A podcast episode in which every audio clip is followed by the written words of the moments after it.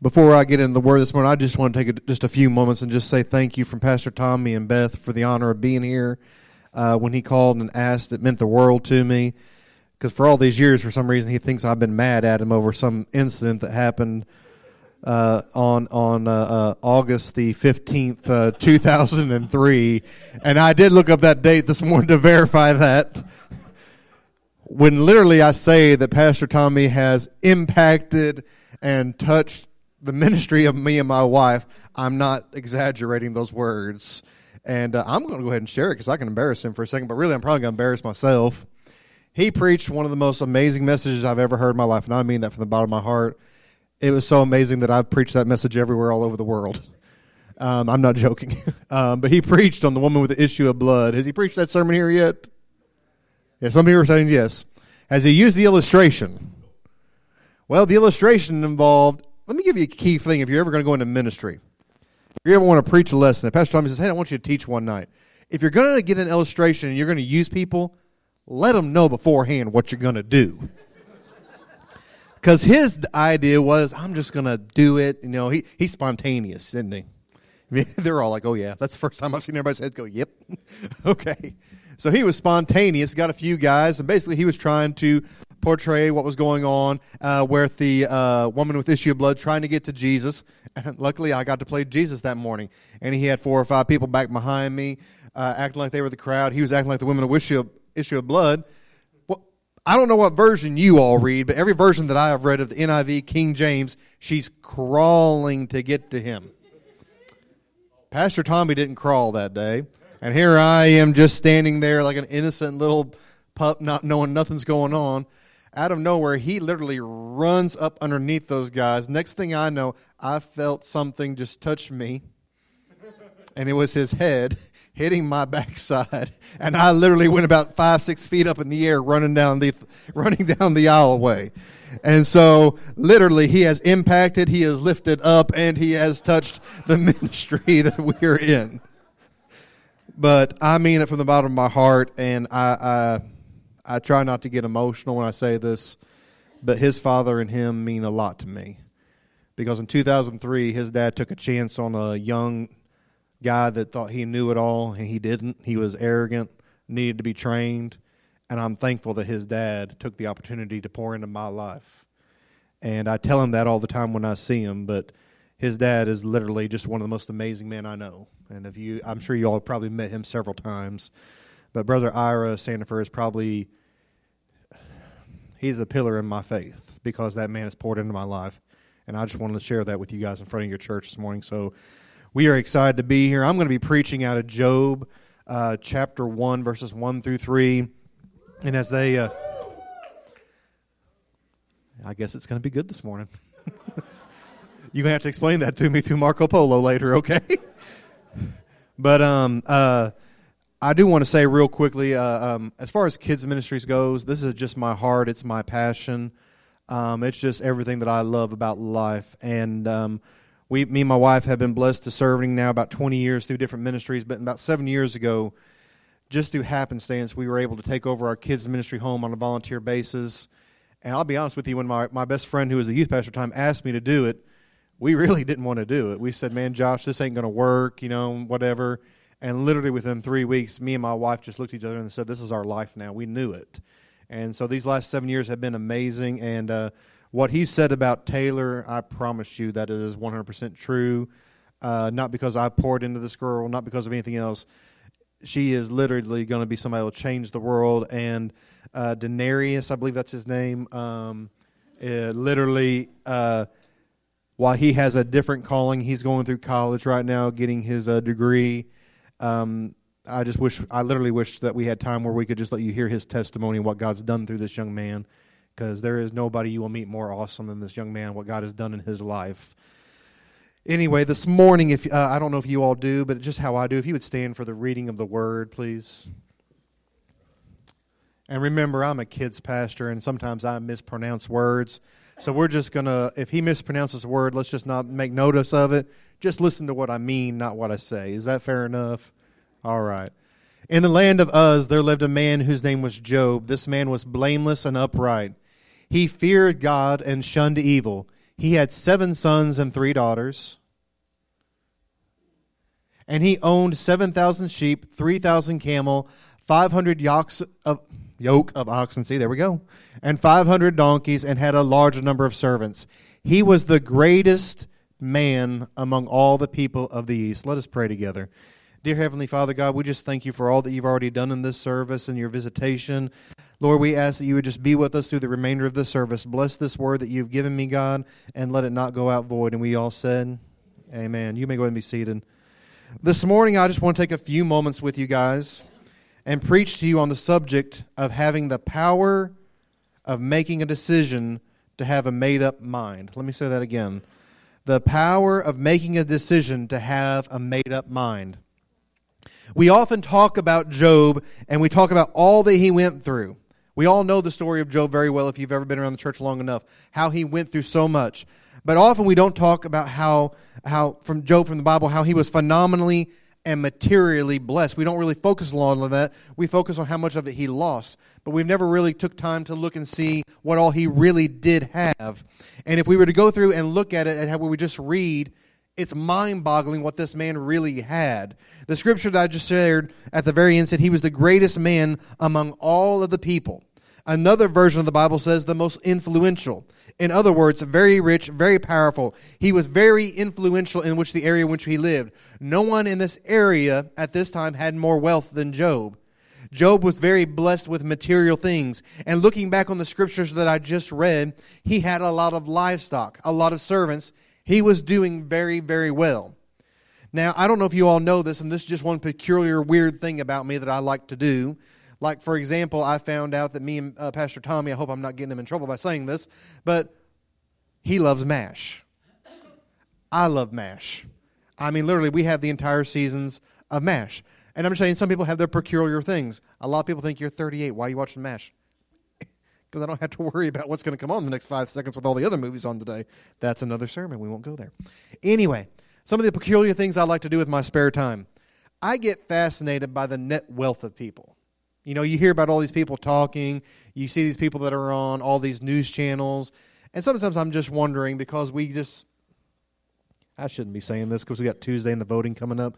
But you get these people that get on there and they make these comments and it's just like all of a sudden these news agencies say, "Oh, we've got to listen to," and I'm like, because they were a star in a movie, I'm supposed to listen to what they said. Yeah, you know what I'm saying? I'm, but anyway, we're not going to go there. Oh Lord, I'm causing you trouble, Tommy. I'm sorry, but I always get curious how much people are worth, and I, I often, times, I'll look up, you know, what is the net worth of George W. Bush, you know, former president. I'll look up what's the nor, nor, uh, net worth of uh, Eric Berry, plays for the Kansas City Chiefs. Different things like that. And so, like for example, if you were to look up the greatest basketball player of all time, his net worth, which is Michael Jordan. Let's just be honest, it's Michael Jordan. Uh, his net worth is 1.65 billion dollars. I need to get that man's phone number and tell him about Michael Lampkin Ministries International because we needed to launch out. But I was studying and I was wondering about this, and both these thoughts come into my mind as I was reading all of this man's uh, wealth that he had, all of this thing, and I thought I wonder if there's any way that I could find out what Job's wealth would be. And when I put in Job's net worth, it brought up some guy I've never even heard of. So I then was able to find a website that literally I could put in how much they say of all of this cattle, all of this things that he had in the scripture that we read. And literally in today's value of just the livestock, it was $30 million. Just in livestock. Just in what McTear. folks, that's just his livestock. It doesn't talk about his servants. It doesn't talk about all the land he owned, just his livestock. $30 million. I don't know if anybody in the room has $30 million, but if you do, again, Michael Lampkin, International Ministries, okay? We're, we're going global next week, okay? I'm just kidding. So, my point in using all this is to share and to tell you something that this man, Job, was highly and favorably blessed on a material standpoint. But just as he was blessed on the material standpoint, he was even more highly blessed on the spiritual blessings in his life. True greatness is not defined by the material blessings that we have in our possession. Jesus said a man's life does not consist in the abundance, abundance of possessions. True greatness in Luke 12, true greatness is determined by the things you possess in your heart, the things you possess in your spirit, and the things that you possess in your soul. Job just didn't wake up one morning and find himself overwhelmed with material and spiritual blessings. Job at a very young age, guys, this didn't just happen overnight where all of a sudden, ooh, I've got cattle, I've got land, I've got all these servants. You have to make some choices. You've got to make some sacrifices to get to those things. I all of a sudden just didn't become kids pastor at Palace of Praise. I had to go through some things. I had to go through some trials. I had to make some mistakes. All of us, to wherever we got in our life, we didn't just get there overnight. And the same is true with Job. He just didn't come out of his mother's womb and all of a sudden just praise God on everything. He had to learn, he had to make some choices. And Job, he recognized there are two pathways you can take in your life. If we look over at Matthew 7 13 and 14, it says, For broad is the road that leads to destruction, and many will enter into it. But narrow is the road that leads to life, and only a few will find it. Let me put this in simpler Southeast Missouri language for you. If you are wanting or desiring to make it to heaven, you cannot follow the path that most of the people in the world will take today.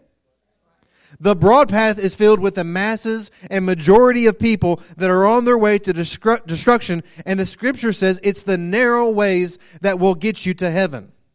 Everyone wants to think, and I know in a kumbaya land, we all want to think, and if we listen to Oprah Winfrey, everybody has a chance of making it to heaven. No, that's not what Jesus taught. He said most people will not make it. In other words, if you want to be normal, if you want to be accepted in our society today, and you just want to go on and enjoy the pleasures of this world and do what you want when you want, I'm telling you right now, you're on the path of destruction. It's an elite group it's the one that will follow the path of righteousness that will make it in this life. Those who walk the narrow path, they will make it to eternity. So see, if you want to be like everyone else and, and if you want to be on the broad path, which is defined as having ample distance from side to side, you can be like everyone else. There's plenty of room on that path.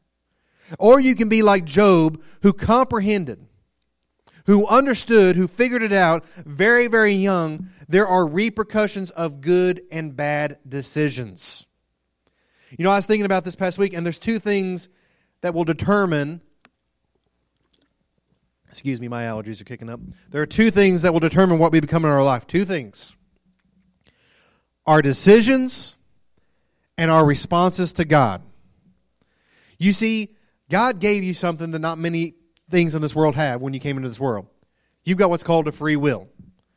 And God will allow you to choose. God will let you decide how and which manner you want to live the life that you've been given. God is not going to force himself upon you. He will not force his will or his word into your life.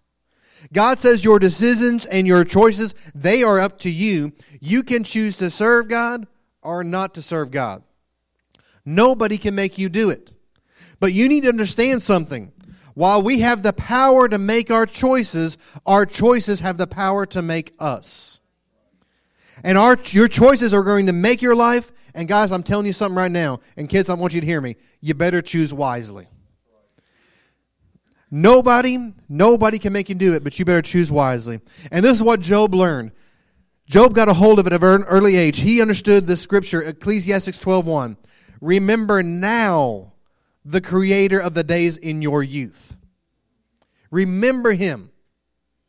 Before you start getting old, before you start getting out in life, but start, before you start feeling the full burdens of life come upon you when you're young and when you're strong and you're sharp in your mind, it's like I tell some people all the time. I work in our school systems back home, Poplar Bluff. I'm at our schools probably at least twice a week. And I'll tell you, the, the, the rate at which our kids are learning today is scary, to be honest.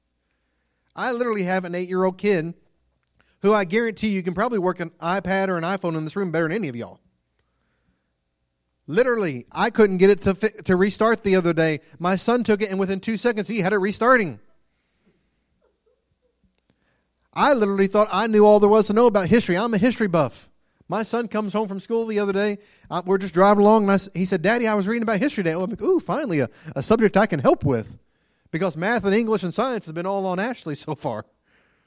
And we started talking about history, and he said, Dad, did you know that this and this happened? And I'm like, Some that's not how it happened, but I remember that in the history book.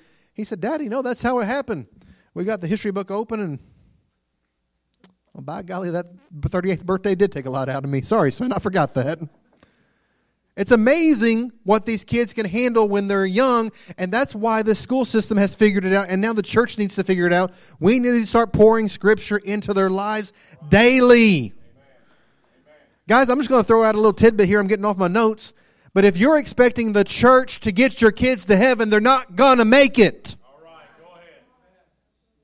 I love my church. I love being a part of the Palace Praise. I, to be honest with you, if I could have a tattoo, because I'm so scared of needles, I'm not going to. But if I could have a tattoo right here, you'd have the Church of God emblem on there.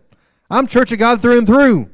But Church of God is not going to get my two sons to heaven.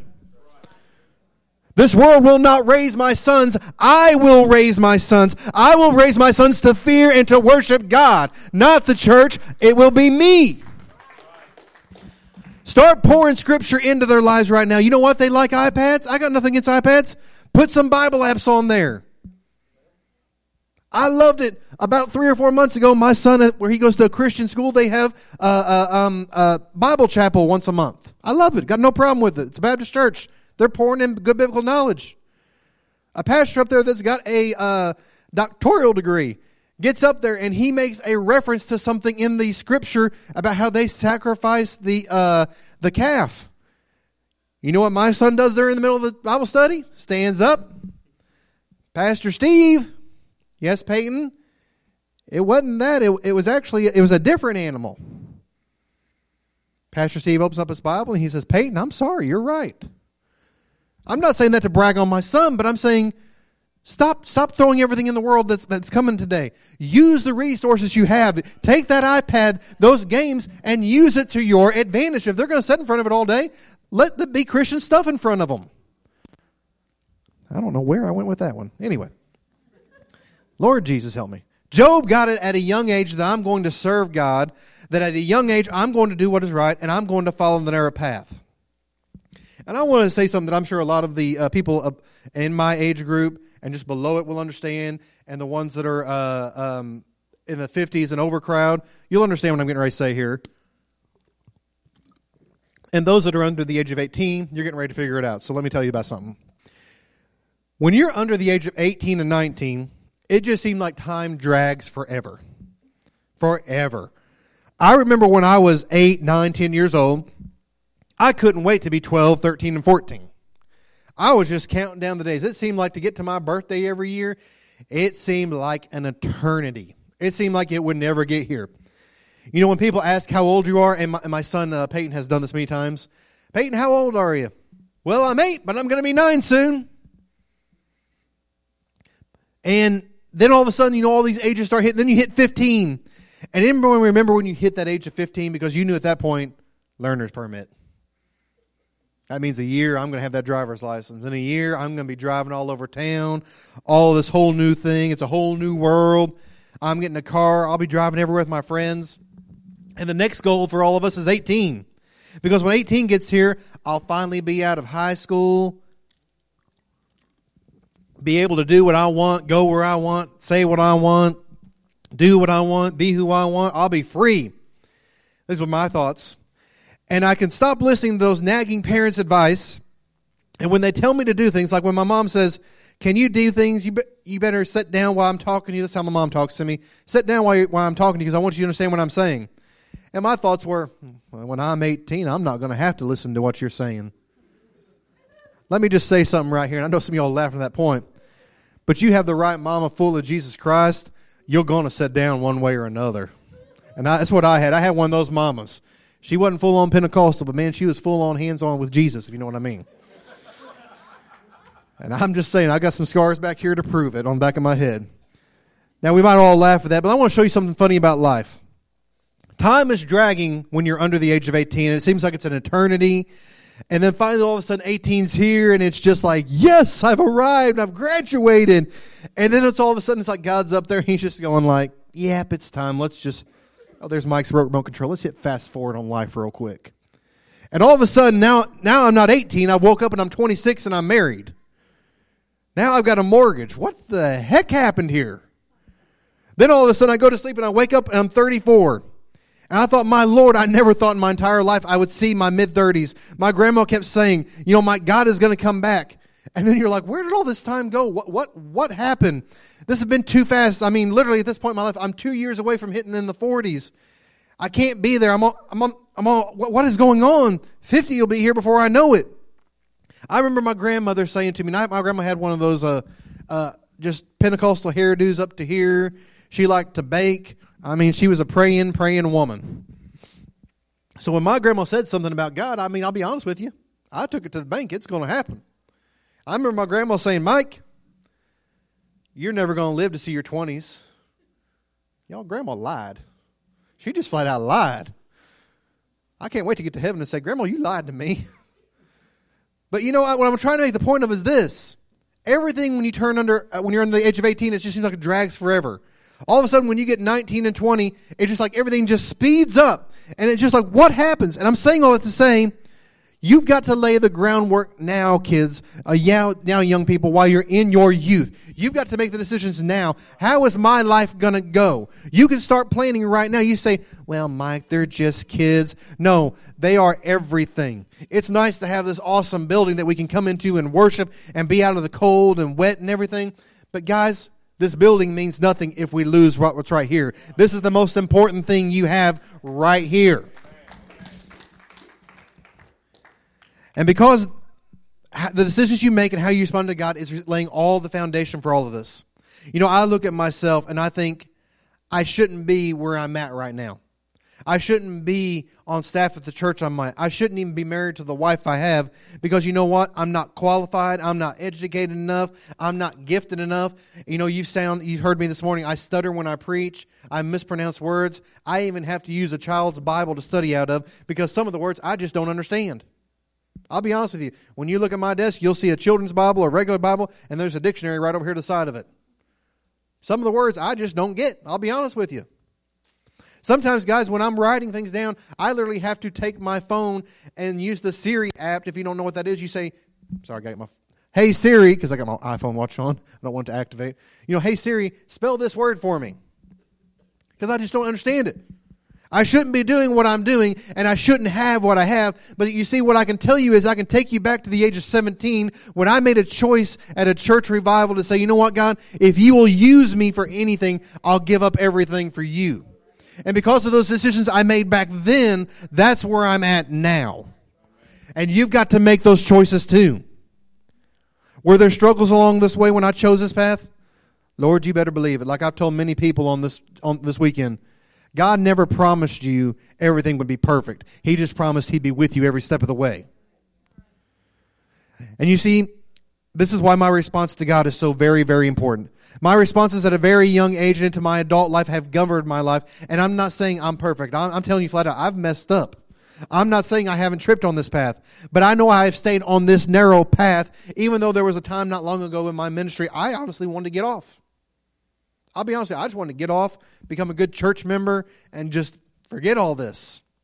From the years I was 18 until now, I have seen several stumble like me and stay on the path. And then there was those who decided to get off of the and get on the broad path because there was more breathing room. There was more room to stretch the rings and see what life was all about. You see, I made choices in my younger life going into my 20s before I was married, and now these choices have made me. I keep saying to myself, even though there's times I don't want to hear it, and I don't want to say it, do what's right. Do what's right. Do what's right. Do what's right even when no one else is watching. Do what's right even when no one else is listening. Even when your friends are leaving you, do what's right. Even when your family says you're crazy, do what's right. Even when you're alone and you feel like everyone in this world has given up on you, do what's right because you're making choices and your choices will make you. Your responses to God will make you. And here, let's break it down a little further. Here we are at this awesome church this morning, and worship has already happened and been amazing worship. We've received our offering. The sermon is about over, and there will be a prayer here in a few minutes. And you'll have to come the chance to come to an altar, make some choices, and you will leave. And my question to you tonight, this morning is this How will you respond to God?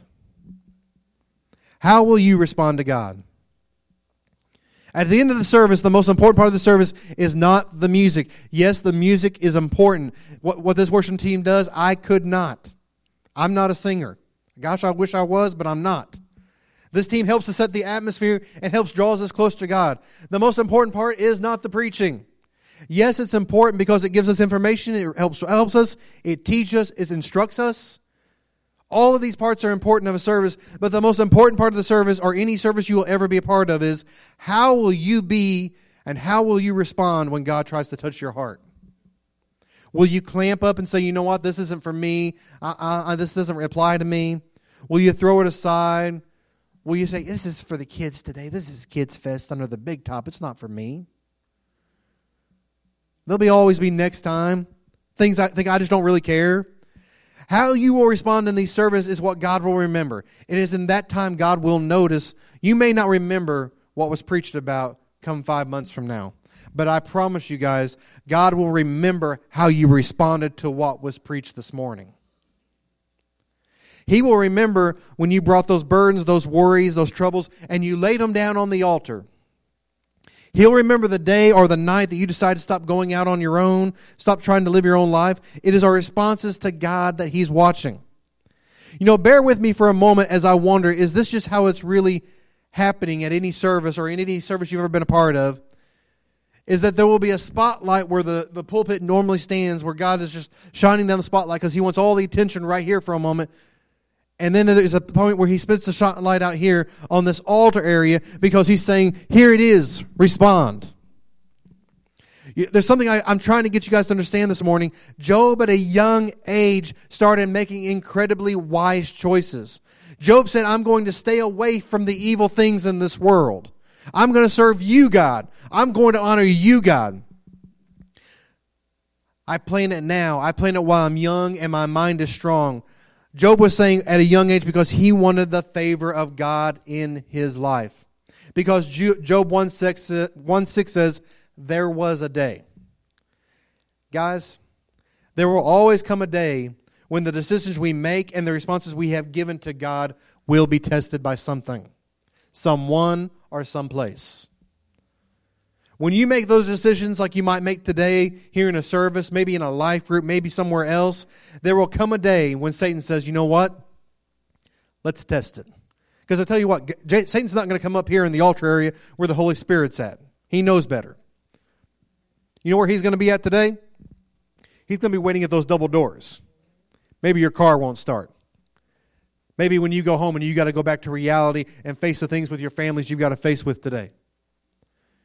He's waiting for those moments when he knows your top's going to blow. And those days will come, and you've got to make your choices now. Make a choice now that I choose life. I choose a narrow path. I choose to walk in the favor and anointing of God. I choose to leave the crowd and what the world tells me and stick to it no matter what. Because the day will come, and I promise you, the day will come when Satan and the forces of hell will attack you in those situations and your family members. And how will you respond? Now, just stay with me because all this is going to come together in a moment. I want to share a story as I'm getting ready to close here about a gentleman. And if you've heard of it, this story, uh, it's a great story. I love it. It's by a guy named of Carlos Hathcock. Has anybody ever heard of this gentleman? This guy was a United States Marine sniper in the Vietnam War and a very highly decorated one. Back in 1965, he won a very prestigious sharpshooting contest, not just in the Marines, but with the entire armed forces. And what was amazing about him was a story that took place in the Vietnam War.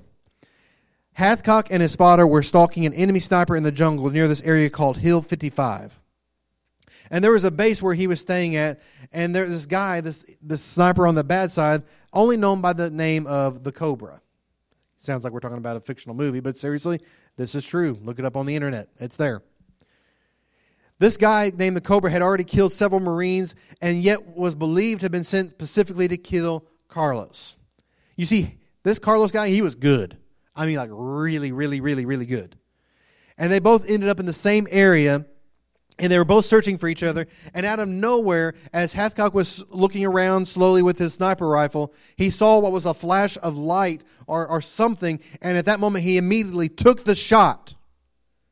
And what they found out later was was literally both of them as they were coming around. Both of them had them both self in the same sights at the same time, and they and Hathcock took the shot first. The bullet literally went through the uh, um, the scope and hit him in the eye. That's a pretty good shot. I sure would appreciate that shot next week when I'm going out there for that deer. But I would need like an automatic rifle, like like that, to get a deer. It's been five years. It's been a long time. But what I want to use by saying that is, in other words, the only thing that saved Carlos, he acted first. He pulled the trigger. And sometimes when you understand that the enemy, that Satan has his sights set on messing you up, tripping up your plans, attacking you on your path, you have to understand this and know it's coming. Guys, you, you have the resources right here. It's coming. He's going to attack you. He ain't going to leave you alone no matter how hard you pray because his only one desire is to make sure that you live a life in hell. He wants you to be in eternity for hell. He don't want nobody in heaven. He ain't going to quit. So you have got to understand now the attack is coming, just like Carlos knew it. He knew it was coming, so he acted first. So what happens is God will set up times like today, times with Pastor Tommy or, or wherever you might be at, and he, there's a word trying to go out, trying to get you ready for what might be coming. But sometimes we think, nah, this doesn't apply to me today. It'll be okay.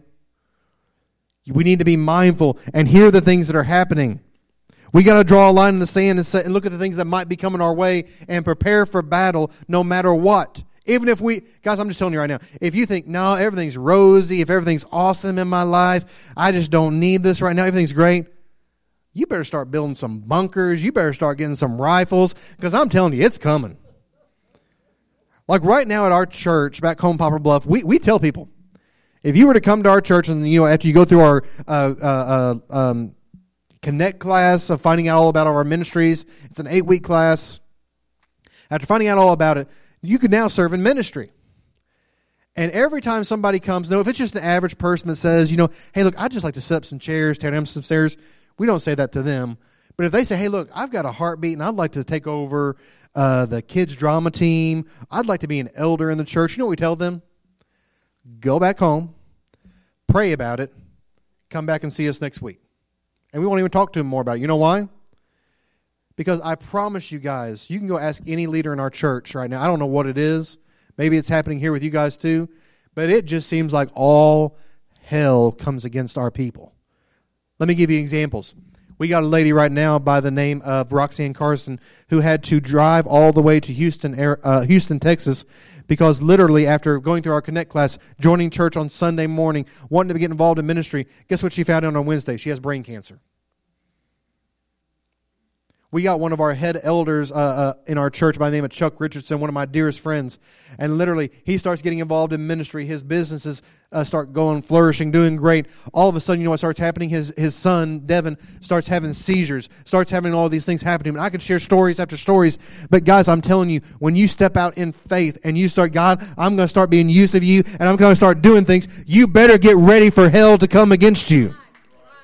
So you better make the choices here. You better make the choices now. God, no matter what, I'm not backing up. I'm digging my feet in and I'm getting ready for what's coming at me. I may get knocked down. And guys, I'm going to tell you something. As a Christian, you're going to get knocked down. God's not worried about that. He knows you're going to get knocked down. What he's worried about is, are you going to get back up? I love what my grandpa used to tell me, Mike, you can make mistakes in this life and that's okay. But you better learn from them.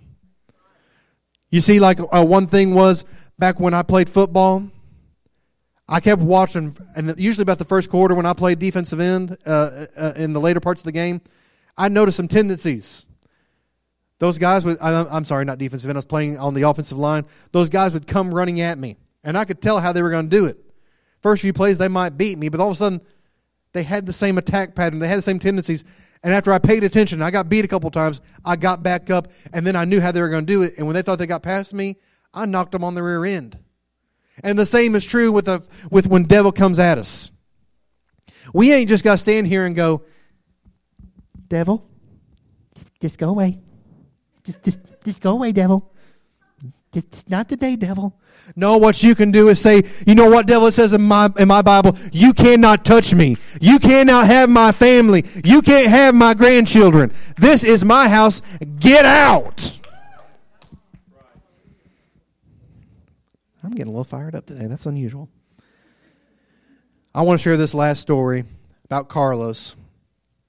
Carlos commanders um, uh, wanted him to do one last thing before he retired. And the Vietnam Army was all over him. They were wanting to get rid of him because Carlos had taken out many, many targets during the Vietnam War. And they said, if you'll do this one last thing for us, then you can go.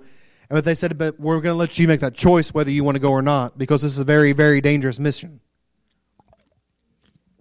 Very dangerous mission. And um, Carlos thought about it. and He said, you know what? Nobody else but me can do this, do what has to be done. So I'm going to take this. And to get to where he had to take the shot, it took three days of crawling in a field, three days, three nights of no sleep, no food, three days of having, even an interview, having the enemy within arm reach of where you're at. He did all of this to get to where he needed to be. The Vietnam Army where he was at was all over the place. And he said in an interview, I felt like I was losing my mind. He was thinking and feeling things like, I can't do this anymore. I can't finish. But he said the only thing that got him through where he needed to be after those three days, and then taking the shot, and then taking the same amount of time to get back out and get him back to safety, he said the only thing that helped him was this right here. I made up my mind when I took this assignment that I would not mess up, that I would not quit, that I would not let somebody else take it for me, not that I would complain. I would finish it. And guys, it's the same thing in our lives. We've got to make up the mind now. God, no matter what, I'm going to do this. No matter what, I'm going to take responsibility for this. No matter what, nothing's going to stop me. No matter what, I'm not going to blame the pastor. I'm not going to blame the pastor's council. I'm not going to blame the youth pastor or the kids pastor. Please don't blame the kids pastor. I'm not going to blame any of these people. I'm going to take responsibility and I'm going to go forward in my faith. You got to make the mind up now. If there's a, a musician that can play, I'm getting ready to close, if that's possible. You see, what I'm here to share today is this. Before we get to the point of everything coming at us, we have to make the decision in our minds and with our families. And, and, and, and parents and grandparents, if you're watching kids, if you're the sole person taking care of them, I want to say this in your life. Speak with them on it. Don't just pray about it and you know pray on them when they're sleeping. I talk to my son every day about the importance of a proper mindset, the, the importance of what God can do in his life. They're young enough. You say, "Well, they're too young. We shouldn't scare them." Guys, this world's using everything they can to attack them. I told somebody this a couple weeks ago. I believe in Pastor Tommy was there. The ad commercial industry between the ages of 6 to 11 year old kids are spending $22 billion a year for your child's attention. Put what you're doing down and spend time with your child because either you can influence them or the world can. We've got to make the decision now. Devil, not my child. Devil, not my grandchild. Not my marriage. Not my praise. Yes, there's going to be attacks coming at you trying to tear you down. And just like Job, you're going to hear it just like Job did. If you read on the scripture, some of his best friends came at him. Job, where's your cattle now? Where's your silver now? You're going to hear it from your friends when you start making uh, uh, uh, uh decisions for Christ. Maybe that money's not going to be there like it once was. Man, you had all that money before you worshiped God. Where's it at now? You had your health before you started worshiping God. That's those devils coming and trying to distract you, trying to get your mind off of everything. You know, we can look and we like we, we all like to make Job's wife to be the villain in the story. Because she says the following words curse God and die. Let me just ask you something. After losing 10 of your children, how would you act? Just being honest. You see, she made a choice in her younger age, but she didn't stand by the choice and that's why she failed in her moment of testing. Job was getting attacked from his closest friends, but Job said, Wait a minute, wait a minute. I made a decision way back here. I made up my mind, and even while my body is failing me, while I may have lost everything, I've lost my cattle, my riches, my children, While the circumstances are saying give up and throw in the towel, Job said, I can do it because I plan for this day. And Job 19:25 says, "And I know that my Redeemer lives." You may, Pastor Mike, I just can't do it. I can't I can't make these kind of things. I can't make these kind of choices. And I want to share with you guys just for a few moments this. I shared with you earlier, there came a time in my ministry I was ready to quit. I was tired of trying to prove myself. And literally one Sunday night, one Wednesday night, I'm sorry, it was Wednesday night, we were in youth group. And I don't know if many people know in here. I know Tommy knows uh, Josh Reasons, Pastor Josh Reasons, youth pastor at Palace Praise for a long time. I had gone to church that night and I had an envelope about this size right here, had it in my back pocket, and it was a letter stating that I resigned my credentials in the Church of God. I was just done. I was tired. It even had both of my credentials wrapped up in it. I was just done. And Josh Reasons preached the greatest message I've ever heard in my entire life. And the, and the, the message was this the message was simply this Your obedience is going to cost you. But you've got to make the choice now. So here it is. I'm not going to ask you to bow your eyes, close your eyes or bow your head. I'm just going to ask you to simply respond. Are there things going on in your life? Or you feel like Job right now, you're just going through it and you need to make some choices now, even though I may go through it for another six, seven months. I make the choices now that God, I'm going to worship you in spite of all of it. God, I'm going to give you everything in spite of what might go wrong. Right now, is there anybody would say, Pastor Mike, that's me. I'm going through it. There's things going on in my life, and I just need some prayer this morning. If that's you, I'm going to ask you to come to this altar right now. Is there anybody? Thank you for responding. Thank you. If we have some altar workers, Pastor Tommy, could we uh, um, get them, please? I'm, I'm not sure where those are. Right now, we have people responding.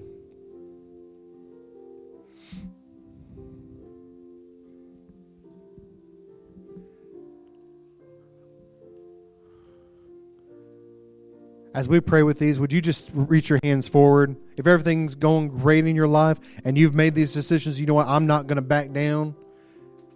That means you've made your choice. Help them by making their choice. And just stretch your hands out right now if you can and just open the windows of heaven so God would bless these people. Let's pray with them.